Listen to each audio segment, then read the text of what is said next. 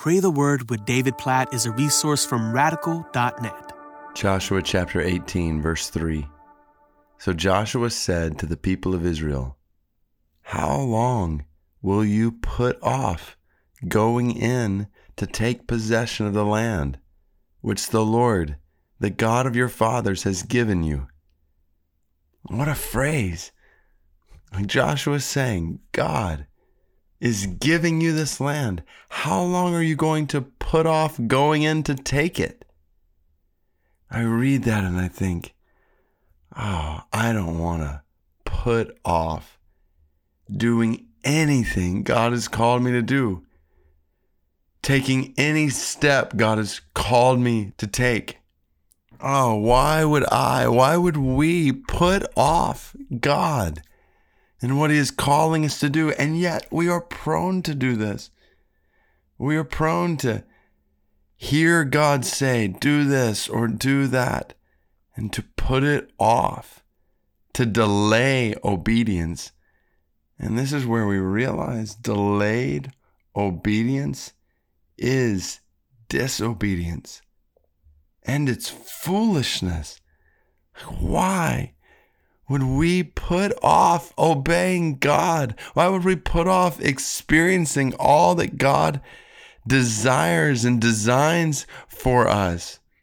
So we pray. Let's just pray together today. God, help us to walk fully into all that you have designed for us, that you desire for us today. God, help us not to put off anything you're calling us to do.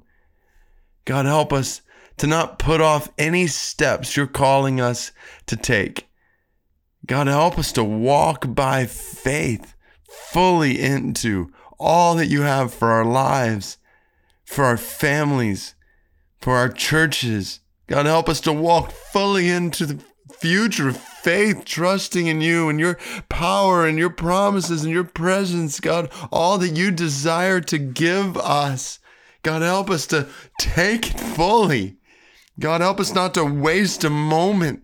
God, in delaying obedience to you, God, help us to live in total, full, immediate obedience to you. God, in the way we teach our kids to obey all the way, right away, with a happy heart, God, help us to obey you today, all the way, right away, with a happy heart. God, help us, keep us from delaying obedience. And God, we pray for this, especially in light of the Great Commission you've given to us.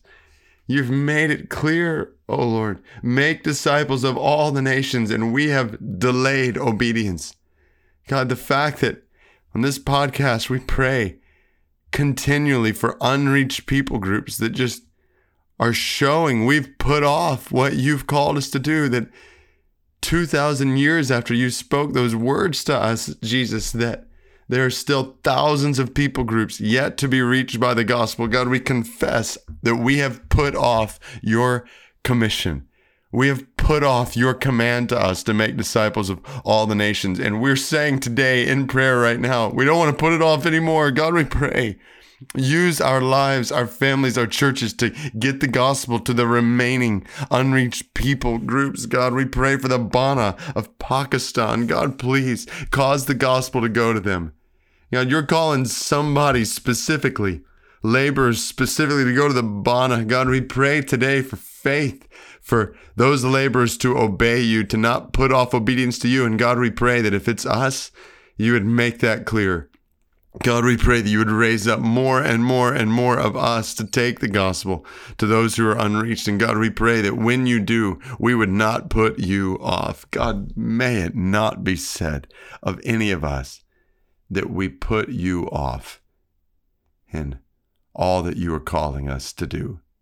God, we want to, we want to step fully into all that you have for our lives. Help us to hold nothing back and to not put you off.